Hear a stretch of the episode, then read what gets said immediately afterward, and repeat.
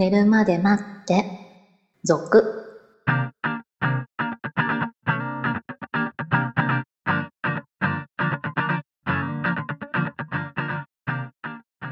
25時のピロートーク、こんばんは。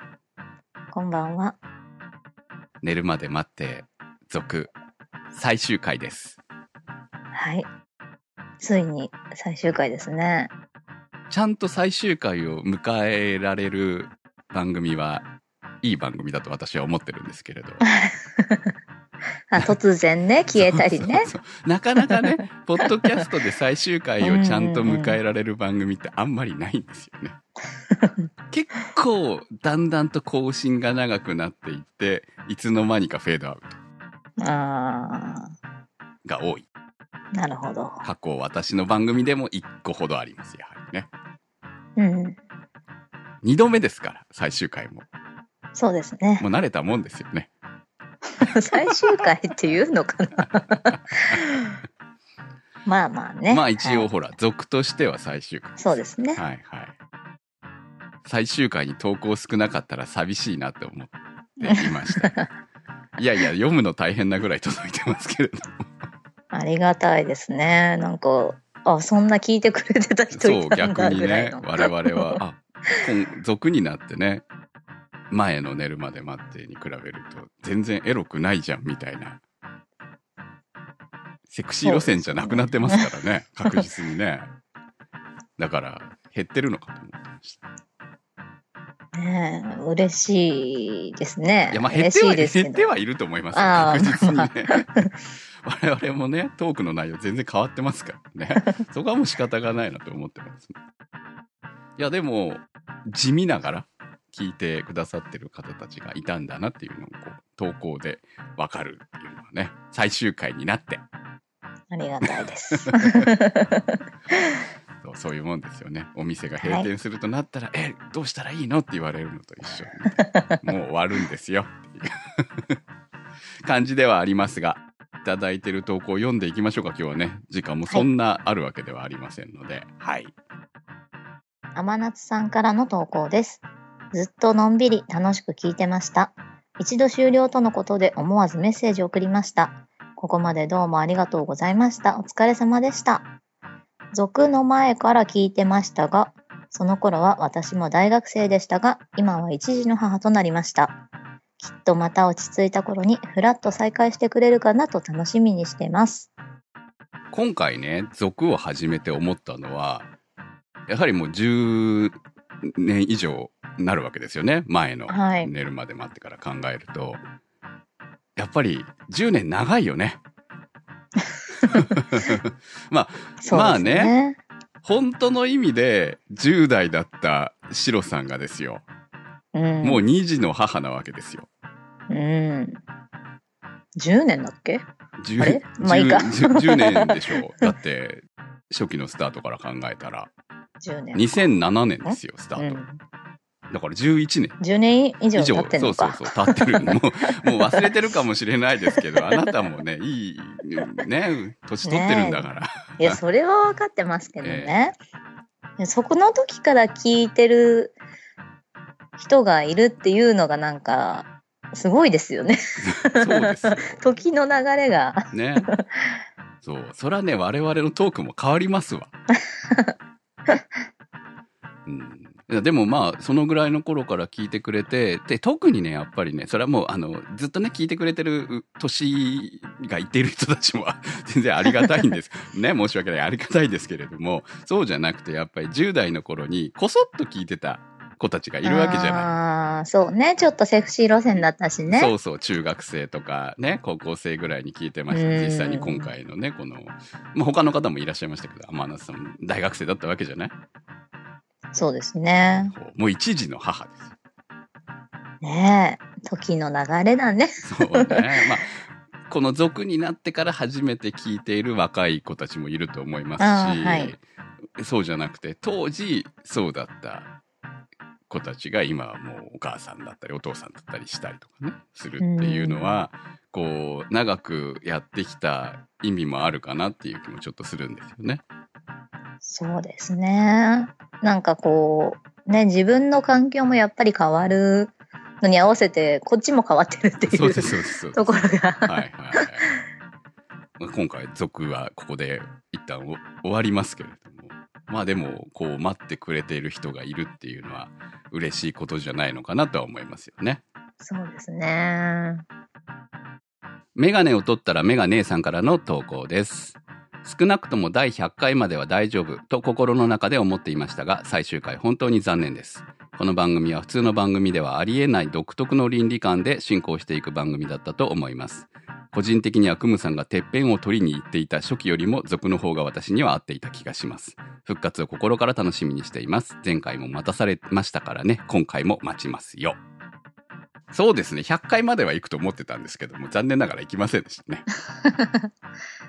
いきませんでしたね。まあ、配信のね、ペースもね。ペースがね、落ちたから、月1になったり休んだりしてましたねう。。うんん。まあ、これは、あの、逆に無理のない範囲でやるという、今回の続のコンセプト的には、まあ仕方がなかったのかなと。そうですね。はい。まあ、意外とほら、質問が来たらやろうかなぐらいのノリもあったからね。ああ、そうですね。いやいや、今回ね、思ったんですよ。結構ね、軽い質問からヘビーな質問まで来てるんですけど、もっと早く送ってくれよっていう、とちょっと次回がねそうそうそうないんでねないからね。こんな重いの持ってきてさ、みたいな感じはありますけど。まあ、ちゃんと今日は読んでいきたいと思いますよ。質問に関しては全てね。はい。てっぺんを取りに行ってた頃って、あ、昔の話ですね。大昔の話ですね。まあ、いろんなタイプのね、番組をやって、ね、iTunes のトップに乗るぞを目標にしてましたからね、一時期はね。そうですね。はい。まあもうほら、今は全然そんなのないですけど。いや、でもね、あのーあれはあれで良かったと思うんですよ。あの頃らしくて。うん、なんかね、その頃は、はい。割となんかこう、いろんな番組がこう、そうそう。頑張ってたんじゃない？いや、今も、今はね、今で多分新しい番組がすごい増えてて、こう、ある種第三期ブームみたいなのが来てるのかもしれないなっていう、まあお金の匂いもしだしてね。なるほどね。はい。アメリカの方からですけどね。おはい金の匂いもしだして、ちょっとこうまた新しいブームが来てるのかな感はないわけではないんですけうんど。。もう我々はロートルですからね、どちらかっていうと そういう部分ではこうなんか、夢も希望もねえだろ、ここにはと思っているんで。まあでも、あのね、聞いてくれる人たちがこうやってね、ずっと残っていたりとかしてくれることに対しては、やはり、こう、場があるっていう、からこそやれることではあるからね。そうですうんね。まあ昔やってた場はもうとっくになくなりましたけれども。はい。もうね、昔の寝るまでまた聞けませんからね、もうね。そうですね。はい。はい、ありがとうございました。気がついたら還暦ださんからの投稿です。寝るまで待っての終了は残念ですが、我々白さんファンは、またまた再会するんだからねの一言を待っています。では、メリークリスマス良いお年をお迎えください。もうそんな挨拶の時期ですよ。そうですよ。もうね、一年終わりますからはいね平。成の終わりとともに番組も終わりますから。そうですね。次のね、言語になって 再開するのかわかりませんが。はねまたまた再開するんだからねと始められればいいね。いね。はい。おばあちゃんみたいですけど。おばあちゃんになって始めたりして、ね。いや、でも、シロさんがおばあちゃんになる頃、私が多分もうダメかもしれない。おじいちゃんではないかもしれないですね。お墓の中からできればいいけど。ねちょっと、まあわからないですけど、でも本当ありがたいです。はい。まあ、この気持ちはね、たくさん伝わってますね。はい。はい。ということで、皆さんからの惜しむ投稿を頭にまとめてみました。この後は質問コーナーに行きたいと思います。今日も寝るまで待って、スタートです。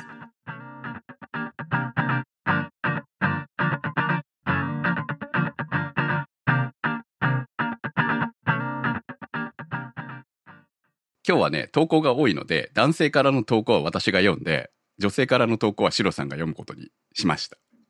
はいさすがにね、一人に任せると大変だったんで。はい。シロさんに読んでもらえると思った男性の方、申し訳ございません。はい。あの、質問と言いましたけれども、これは近所報告って感じかな？からいきたいと思います。はいはい。ミミズさんからの投稿です。第56回で紹介してもらったミミズです。番組が終わってしまうということを知ったため、近所報告をさせてもらいます。嫁さんとはもう5年以上セックスレスの状態です。嫁さんは好きですが、以前投稿したように求めても拒否されるため、もう期待していません。現在はプロの方に対応してもらっています。相手の方の年齢を上げれば少ない費用で済みます。自分が若い時は抵抗があるかもですが、相手の年齢以上のおじさんになれば抵抗はないです。感想は言葉ではうまく表せないのですが、肌が合うというか、肌のぬくもりに満足しています。この点、自分も動物なのだなと思います。世間に大きな声で言うことはできませんが、これで家庭が丸くな収まるのならありかな。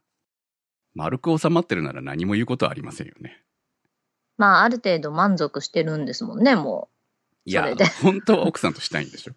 まあ、それはしょうがないでしょ、でも。ね、もう、これは夫婦間のすれ違いはなかなか改善できないものだと思うので、そのうまくやるコツみたいなものをね、たくさん投稿してくださった方もいますけれども、それはできるところはできるけど、できないところはやはりできないですよね。うん、ねえ。期間が空けば空くほどね、どんどんこう、そういう、まあ、性に関して言えば、修復難しいかなって思いますよね。復活しての寝るまで待って、結構セックスレスの話題、前半の方でやってたと思いますんで、まあ気になる方はね、ちょっと遡って聞いていただければと思います。まあいろんな意見はありますけれども、まあそんなに簡単に改善はできないなという気持ちもありますし、ねうんもうなんとなくだんだん良くなってくるものなのかなと思いますしね。今はね、そのミミズさんも風俗言ってるかもしれません。まあこれはこれでね、別にいいと思うんですよ。だって性欲を抑えきるのってなかなか難しいわけで、犯罪に手出すよりも全然いいわけじゃないうん、うん、うん、うん、そうですね。ね。なので、まあ、それは、それでありかなと思います。はい。その、いけなくて悶々として困ってる人たちが、こう、辛いよねって思いますけどね。そうですね。だからまあ結局こうね、うんはけ口じゃないけど、はいはい。それを変な方に出さなければいいんじゃないかなという気がしますね。はい。はい。アンズさんからの質問です。はじめまして、12月1日に寝るまで待って族の存在を知りました。終わるのが寂しいです。私は大学3年生の女子大生です。終電後の駅でナンパされた31歳の会社員、既婚者で子供もいるセフレがいます。奥さんが出産のための里帰りの期間に彼の家で奥さんと子供さんといつも寝ているベッドでしてしまいました。彼の奥さんのパジャマを着てお泊まりもしました。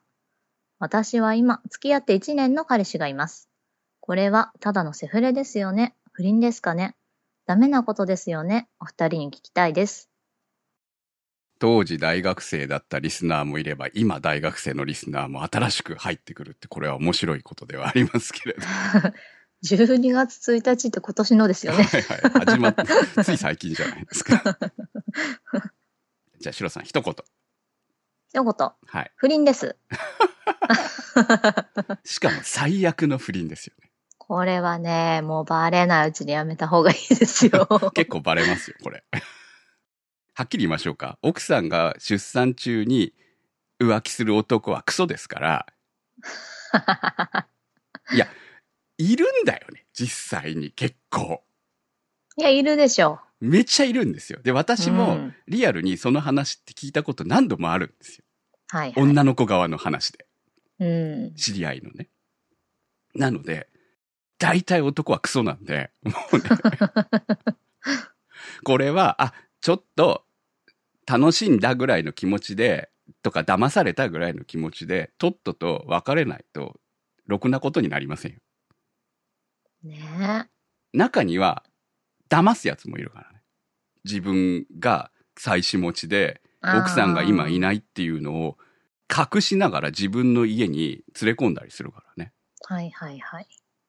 まだ妻子持ちだって分かってるだけまだマシであって、結婚できるかもとか期待持たせるやつまでいますから、なるほどね。そ里帰りしてるしね。そうそう、里帰しいないでしょ。うんでも、家の中見たらわかるはずなんだうよね。んうんうん。そうね。そう。台所、ねそうそう、台所そんな綺麗か普通男で。いや、綺麗な人も今はいると思うんだけれども。いや、男が使わなそうな料理器具とかあったりとかするでしょ。あだからそれ見たときに、おかしいって思うべきなんですけど。まあね、結構綺麗に騙されたりとかするのもあるんで。まあ、どっちにしてもね、これはね火遊びでしかないので、それはね、30代の男性とですよ、その大学生で普通に彼氏がいて、その彼氏がね、同じ大学生ぐらいだったら、全然大人の魅力はあると思いますけれども、それはもう所詮まやかしでしかないので。ほらもうさ、彼の奥さんのパジャマを着てとか、ろくでもない男ですよ。ただの。あ。だからだそうね火遊びとして考える分には、あ、こういうこともあったなでいいと思う。その若い頃の経験はいっぱいしてていいと思うので、こういうこともあったねぐらいではいいと思うんですけど、これを真面目に恋として考えちゃダメですよ。セックスの経験の一つ。で、クソ男だったと思って、そうそう、一回でいいよ、一回で。本当に。クソ男だったって思って別れるのが一番ですよ。ろくでもないから、確実に。普通に考えてください。自分が結婚して子供が生まれる時のその大変な感じで、ね、実家に帰ったりとか、いろいろしているその時にですよ、自分の家に連れ込んで不倫してる男がまともなわけないでしょ。あの、なんだろう、倫理的にダメとかもあるけど、この、ね、女子大生の方を私は守りたいという意味で、危ないからやめた方がいいと思う。慰謝料請求されちゃうし。そう。相手が学生だから請求されないと思ったら大間違いですよね。親の方まで行っちゃうかもしんないよ。逆に言えば学生だったらね。ねその、嫁さん側の実家がね、出てきますよ。下手したら。そうね。離婚だけで済めばいいけど、離婚の原因になった女子大生を責める。大体ね、あの、不倫の場合は、相手を責めるんじゃなくて、相手の向こう側の相手を責めてきますからね。うん。ってなった時に、その、あなたが悪いっていうことになりますよ。ね。二人で呼ばれてみたいなことになっちゃったら。なっちゃうよ。裁判みたいなことにね。なった時のことを考えたら冗談じゃ済まされなくなるので、とっとと切った方がいいです。はい。元銀行員 A さんからの質問です。クムさん、シロさん、こんにちは。中学生の頃からポッドキャストを配置をしていたのですが、最終回になってしまうとのことで相談に乗ってください。私は25歳独身女性です。海外でのボランティアのために会社を辞め、日本を出発し、1ヶ月半が経ちました。前の職場の上司と不倫をしており、今も LINE のみのやりとりが続いています。しかしだんだん上司が私に対して冷めてきているような気がします。やはりエッチなことができない不倫相手は不要なのでしょうか？もし不倫の遠距離のご経験がありましたらアドバイスをいただければ嬉しいです。来ましたよ。中学生から聞いてた人。すごい。女性ですからね。ねえ。すごいな。ありがとうございますなのか、はいなんかまあ、うちょっと。ちの番組を聞いていたから不倫に抵抗がないのかな。いや、それはちょっとね、まあ違うと思いたいですけど。でもすごいですね、なんか。いや、偉偉いんじゃないの？うん。すごいこう、行動力のある方ですね。そうだよね。銀行を辞めてボランティアで、ね、海外に。うんまあ、いろいろスキルにはなると思いますからね、やはりね。先のことを考えてなのかもしれないですけど。はい。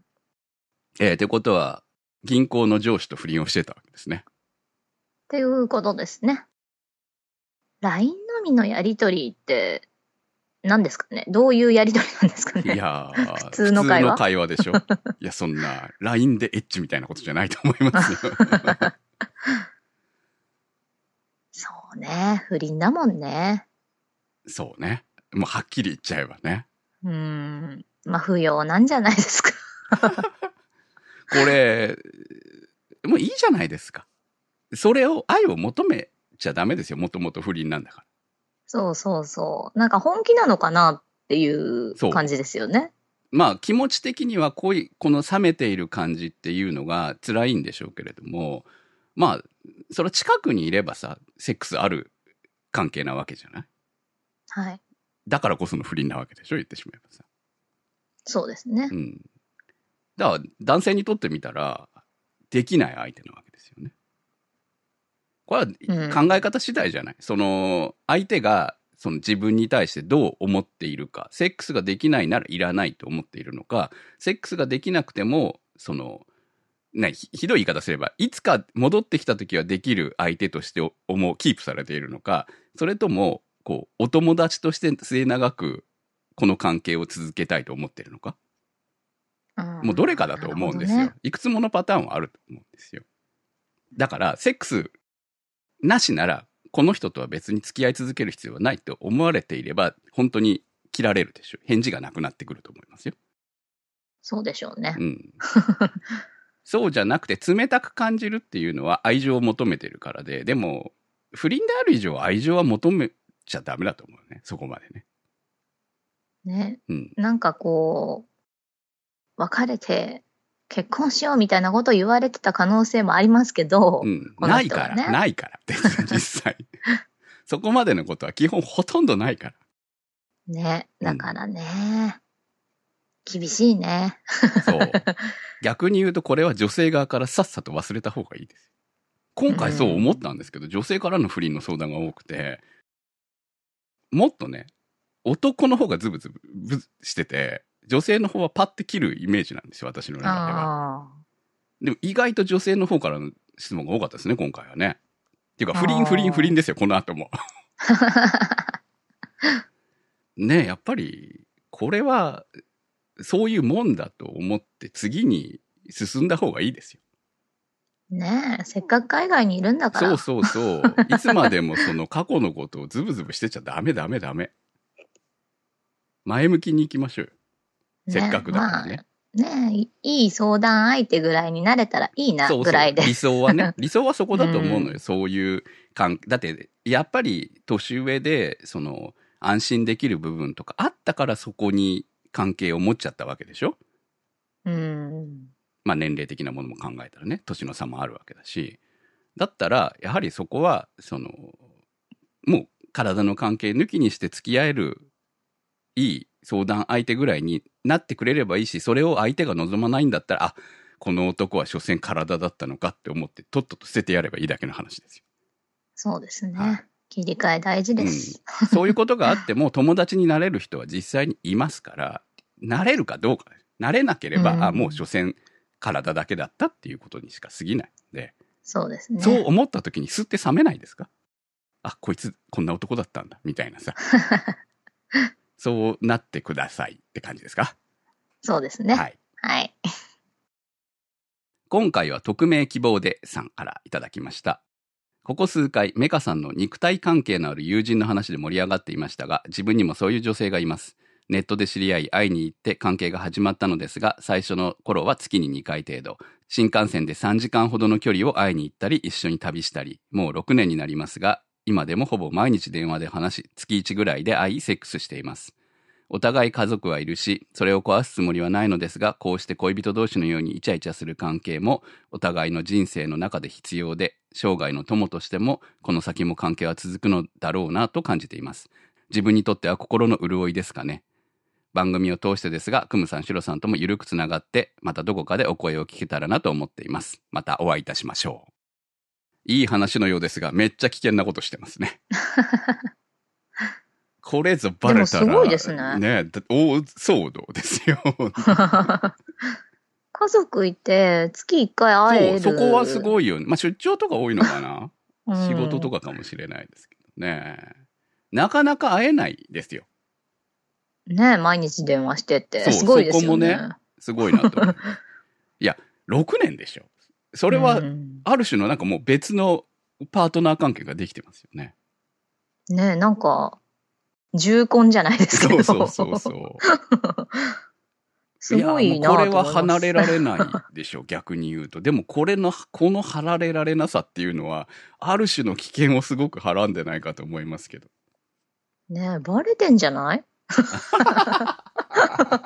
出たよ。6年出たさ、ね毎日電話で話してたらバレるでしょ。どこで話してんのかわかんないですけど。ね。ねえおかしいでしょ週に1回とかね、月に1回ぐらいとか、で会うのも年に数回ぐらいだったら、まあ想像はつくんですよ。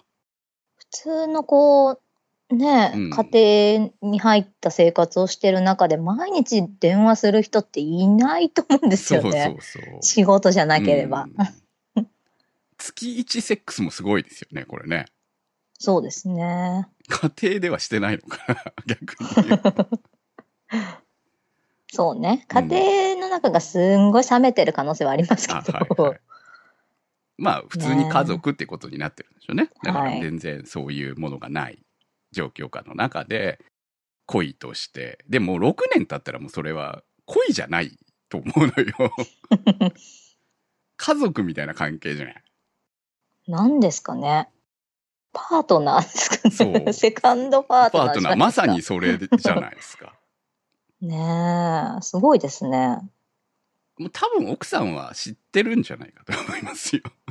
ねえ。でも気にしない、うん気にしないだけなんじゃないですか。それに関して。うんねえ、家庭が別に何ともなってなければ、まあいいかな、みたいな感じなのかもしれないですからね。それを止めることで、まあどっちもね、それを NG にしてしまったことで、すべてがギクシャクしていく可能性っていうのはありますからね。もうここまでなっちゃうとね。いや、あの、バランスがきちんと取れているんなら、それはそれでいいと思いますよ。お互い揉めずにね。ねえ、もううまくいってるからいいんじゃないですかね。そう、あのね、こう、やっぱり、相手によると思うのよ、こういうのって。不倫は特にさ。すね。だから他の、今まで、この、その前の二人は、一方的に女性が苦しんでるでしょ。あ悩んでるわけじゃない、結あ。局ね。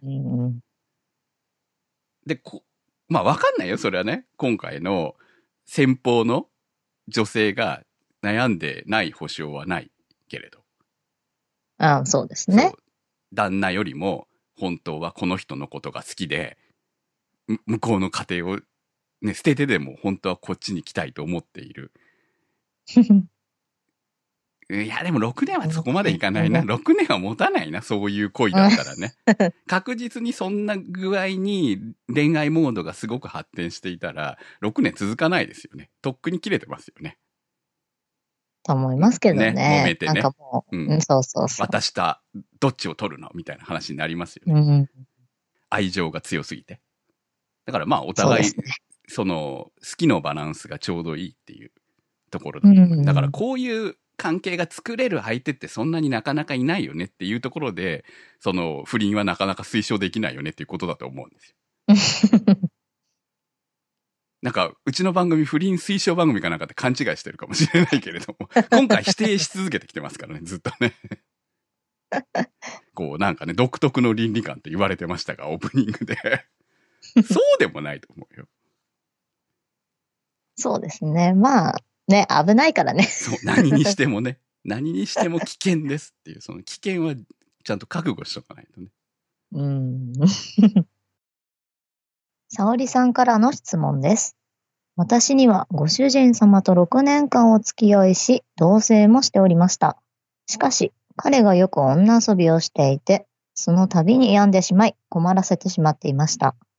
状況が悪くなり、最後の方は警察を呼ぶほど病んでしまったので、これではダメだと今年の初めに彼の元を離れて一人暮らしをしています。私は自由になり、男遊びや彼氏を作ったものの、なかなか彼のことを忘れられず年末になってしまいました。いろいろと苦しいこともありましたが、彼のために生きていたので、どうしても彼のことが忘れられません。連絡は取ったものの返事はなく、私は立ち止まったままです。ちなみに彼は B 型で嫌いになってしまったものはすっぱりと切ってしまうタイプです。年賀状ついでにまた元の生活に戻りたいという手紙を書こうと思っていますが、お二人はどう思いますか？最後の最後にめっちゃヘビーなのが来たなっていう感じがしたんですけど。あの、ね病院行ってください。そうね。これはね、この、沙織さんが今までどういう生活をしてきてたかによると思うんですけど、もともとすごい M 気質があったのか、この彼のおかげでおかしくなったのかはわからないですけれども、その警察沙汰までなってたりとかするってことは、壊れてると思うんですよね、だいぶね。すでに。そうね。うん。で、彼の元に戻っても、っていうかまあまず彼が受け入れないと思いますし、うん。まあ拒否されてるんでしょうん。このまま来られても、もうその、ご主人様関係にはなれない。で、一回切れたものってなかなかこういうのって戻れないと思うんですよう。ね。うん。どんどん多分お互いに二人が一緒になっているがゆえに悪化していってる関係だと思うんで。でも、男の方は実はそこまでご主人様ではなかったっていうことだと思うんですよね。だから綺麗に切れることができた。でも、一方的に思っていた女性側は切れきれないままっていう状況になっているわけじゃない。うん。これはもう薬とかと一緒なんじゃないの？ね。まあでも自分で病んでるっていう自覚があるだけまだ救いようがあるのかなと思いますけどね。うん、だから治療が必要なんじゃないですか？素直に。ねえ、ちょっと、ね、もうその彼のことが忘れられないっていう状態からまず抜け出さないことにはうん。どうしようもないですよね。だと思いますけこれ、どんどんんどんどん会えないとか連絡取れないとかで悪化していくんじゃないのって思っちゃいますからねストーカー行為になりかねないですよね。と思うので、まあ我々が言えることはもうほぼないかなとは思うんですけど、うん、とりあえず、その自分、きちんと相談できる場所に行くべきだと思いますけどね。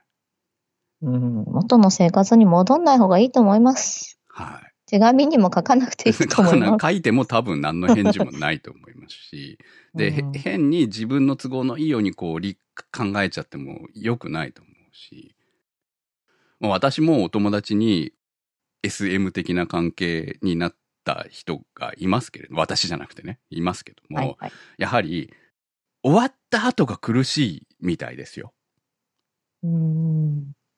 それまでは普通の生活をしていたのに、こういう関係になってしまったばっかりね、精神的に若干病んでしまったりとかして、病院に行かなきゃいけなくなったりとか、薬を処方してもらわないと日常が暮らせなくなったりとか、やはりする人もいるので、その適性ってあると思うんですよね、SM 的なものには。特に。うんうんうん。ある種の洗脳に近い状況だと思うからさ、この関係っていうのは。プレイじゃないですもんね、ねもうね。で、そうなったらやっぱりこう、抜ける作業にすごく時間がかかるっていう、うん。依存症ですもんね、多分。ある種のね。うん。うんなので、こう自分でも何かがおかしいっていうことを理解してるんであれば、治療の方に専念した方がいいんじゃないかと思います。ねはその方がね、い。うん。きっと楽になります、自分も。そうその先でねまた新しい恋もうん。できるでしょうし、あ自分があの時ちょっとおかしかったなっていうことに気づけることもあると思うんですようん。だからそこまでとにかく抜ける努力をしないとねきついと思いますよこの後もはい、ねとにかく年賀状はダメですダメです。はい相談できる身近な人に相談してくださいはい。片思い4年生さんからの質問です。毎月の楽しみが減るのは残念ですが、寝るまで待って続々が聞けることを楽しみに待っております。ダウンロード配信も出たら買います。最後に質問なのですが、クムさんやシロさんは片思いをした経験はありますか？私は4年前、彼氏のいる女性を好きになってしまいました。しかも、彼氏も彼女も自分も同じ職場です。3年前、ダメだと分かっていても諦めきれず、彼氏に宣言した上で彼女に告白し、振られました。彼氏が好きだからと言われました。それからも諦めきれず、手を変え品岡へアタックし続け、一時は二人で映画館に行ったりカラオケに行けたこともありましたが、結局彼氏が好きだからと距離を取られてしまいます。ただ自分に可能性はないのかと聞くとわからないと彼女は言います。私はこれからもアタックし続けるつもりです。でも本当は無理なものは無理なのではないかと怖くなります。クムさんやシロさんは諦めきれなかった恋はありますか？そういう人を見てどう思いますか？どうなんでしょうか？うん。4年間ね。これ、なかなか長いね。彼氏と彼女はどう思ってるんでしょうね？そのアプローチし続けてるこの彼に対して。ねえ。続いてるってことですよね。その二そ人はね。の間。うん。俺は彼氏の気持ちが知りたいよね。逆にそういうことをされ続けてるね。確かにね。うーん。あいつもなんか近づけたくないよね。やつだから、みたいなな感じなのかな。友達なのかな？どっちなのかな？彼氏は。同じ職場だから何とも言えないけど。4年間でしょ？結構さ、大人ならもう、その付き合って4年ってなると、結婚するかどうしようかっていう時期でもあるんじゃないの？そうですよね。まあ考えうるん、頃だとと思いますね。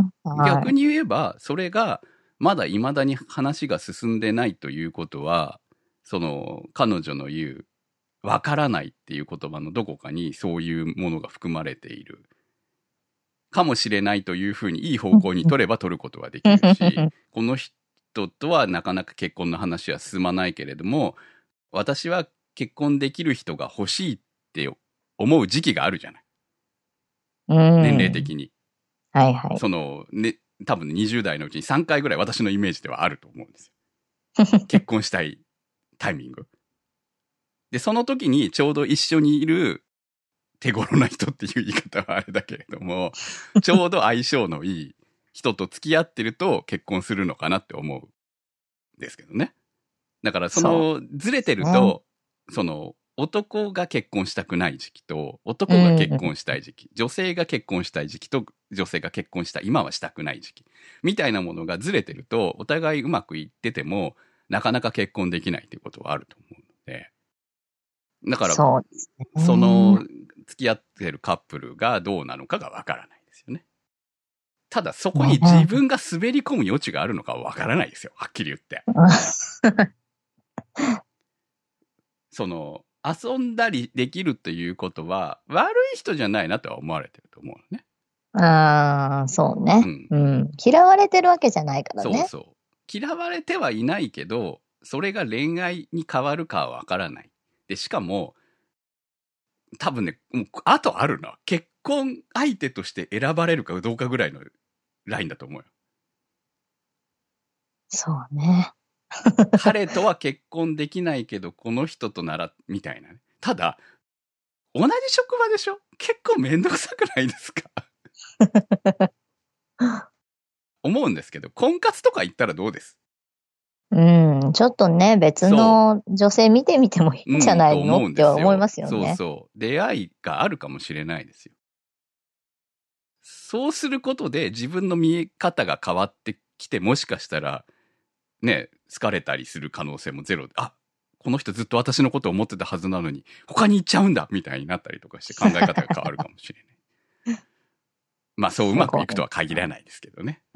でもちょっとおすすめしますけどね、婚活あたりを。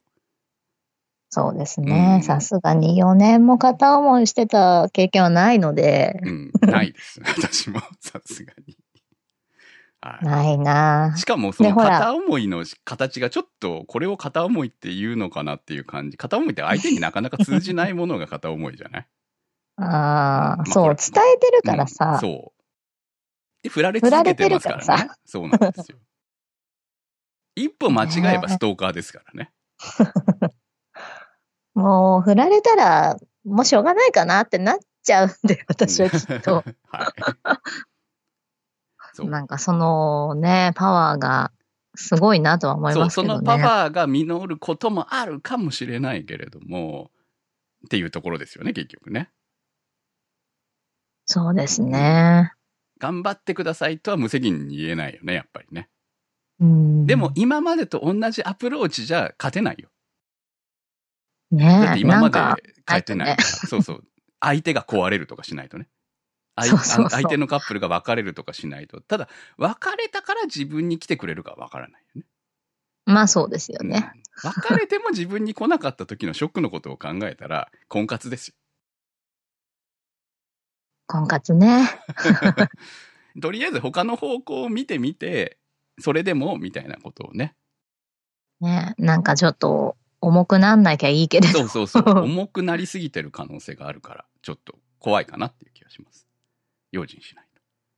自分はほら、あの、文章の中では出てないですけれども、外側から見てたら、あいつやばいよねって思われていない保証はないわけで。うん。で、同じ同僚だから傷つけないようにってされている可能性もあるわけなんで。そうですうね。ん。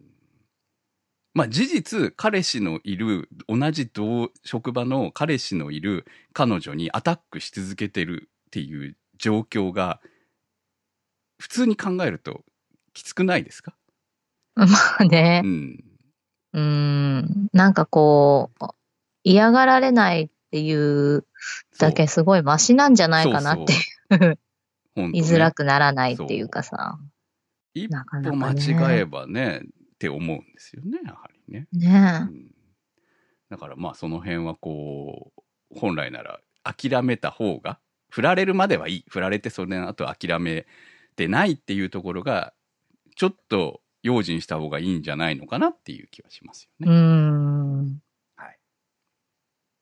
はい、っていうことなんで、えーちょっと外に目を向けるのも大事だと思います。はい。はい。ということでね皆さんたくさんの投稿質問ありがとうございました。ありがとうございました。いやー最終回だけあっていっぱい来ましたね。ねヘビー、ヘビーでした。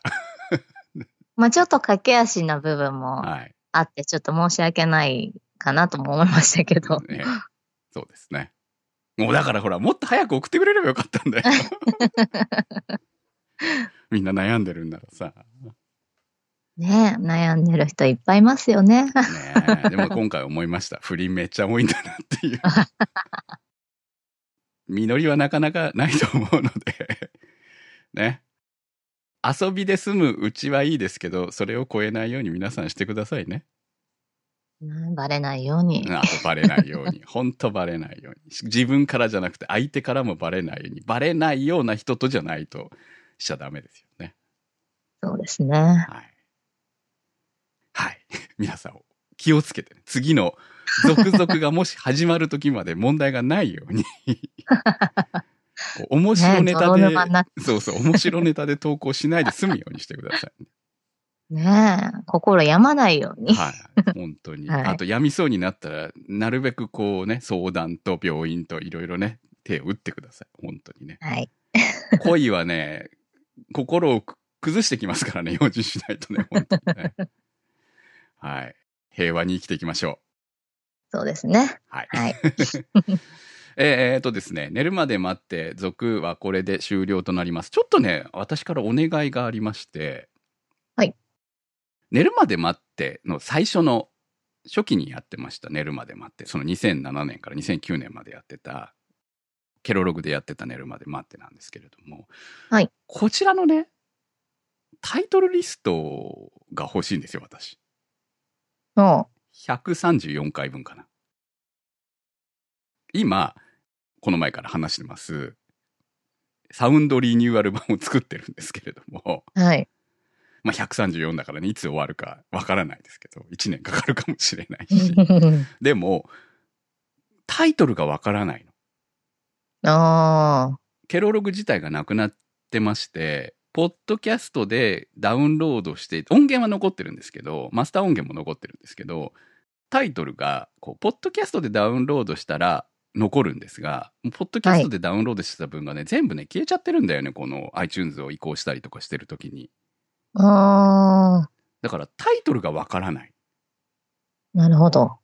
このまま行くと、また聞き直して勝手にタイトルを新しく付け直すことになるので、まあ、できればタイトルがあったら嬉しいなと思ってるんですけれども、でもサイトの、なるほど。サイトの方もね、もうなくなっちゃってるから、わかんないんですよ。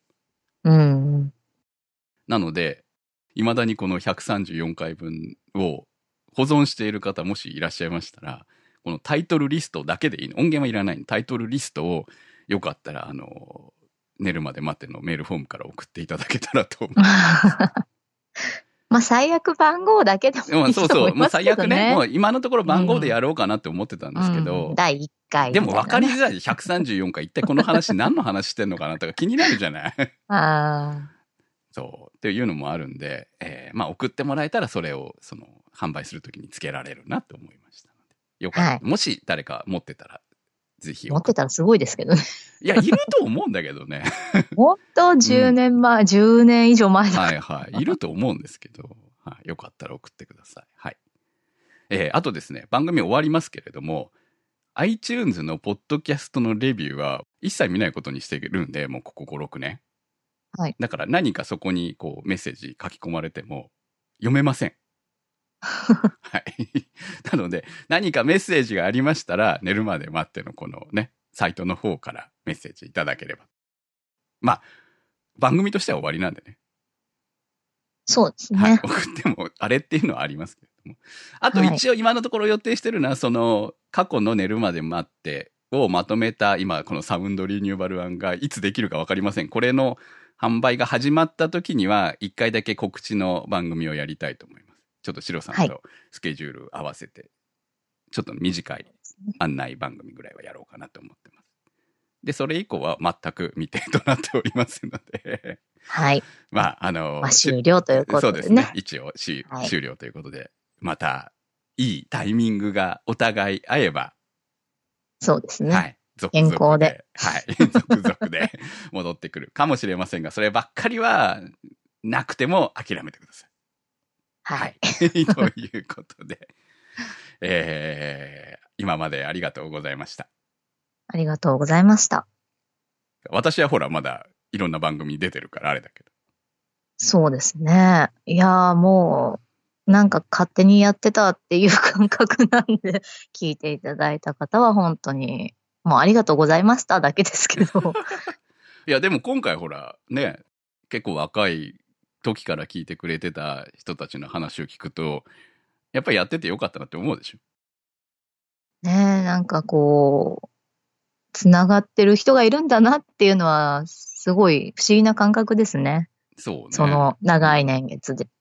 まあ、連絡取ってるわけじゃないですけど、そうね不思議な感じですよね。まあ別に SNS とかでもつそんなに繋がってる感はないですしね、シロさん、そうです。ね。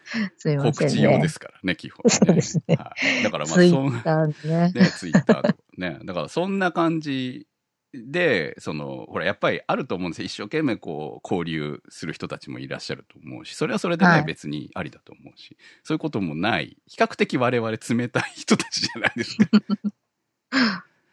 っていう感じでね。まあ、あの、番組、リスナーとの距離感ってちゃんとあった方がいいって私は思ってる人なので、そっちの方が面白いと思ってるので、だから、あえて冷たくしてる時もあります。ああ、でも、こうやって来るとね、やっぱりありがたいなってやっぱ思いますよね。そうですね。どっかこう、生活の中で聞いてくれてるんだなと思うと、ね、うん、よかったなと思いますね。そうね。なんか。やっぱりね、長くやってた会話あったなって、今回は特に思いましたね。まあ、こう、ずっと続けることじゃなくて、こうやって休みを入れながら、することの意味っていうのも、その、寝るまで待ってから俗に変わってどうなるのかなと思ってましたけど、まあ、トーク内容は全然変わっちゃいましたけれども、その過去聞いていた人たちが、こうね、年を取ってまた新たにみたいな成長がわかる成長なのか、下手したら劣化なのかもしれないけどさ、自分たちも含めてさ、っていうのがこう出てくるのっていうのは、やっぱこう、年を取ることも悪いことじゃないよねって思いますね。そうですね。なんか変化がないのも、そう。ね、成長してないのみたいな。いつまでもそんなこと言ってんのかよ、みたいなう感じですよね。ちょっと気持ち悪さもありますよね。ね。っていうのもあるんで。はい。またね、もし、もう戻ってきた時はもっとまた違う感じになってるのかもしれませんし、まあそれはそれで面白いかもしれない。まあそういう番組であれればいいなとは思っています。はい。はい。えー、まあ戻ってくるという宣言は一切しませんので。はい。いや、私はしたいですよ。でも、シロさんが、ね。まだわかんないですね。ちょっと、こればっかりははい、ね。はい、はい、はい。はいということで、まあ、そういう番組でいいでしょう。はい、と思います。はいあと、1回は、その告知であると思いますけれども、それははいいつかはわかりません。私のはい作業の進捗次第です。はい。まあ来年かな。えー、ポッドキャストの登録はそのままにしておいていただけると気づくかもしれませんね。はいはい。ということで、長くありがとうございました。寝るまで待って、続、今日で終わりです。お相手は私、くむと、白でした。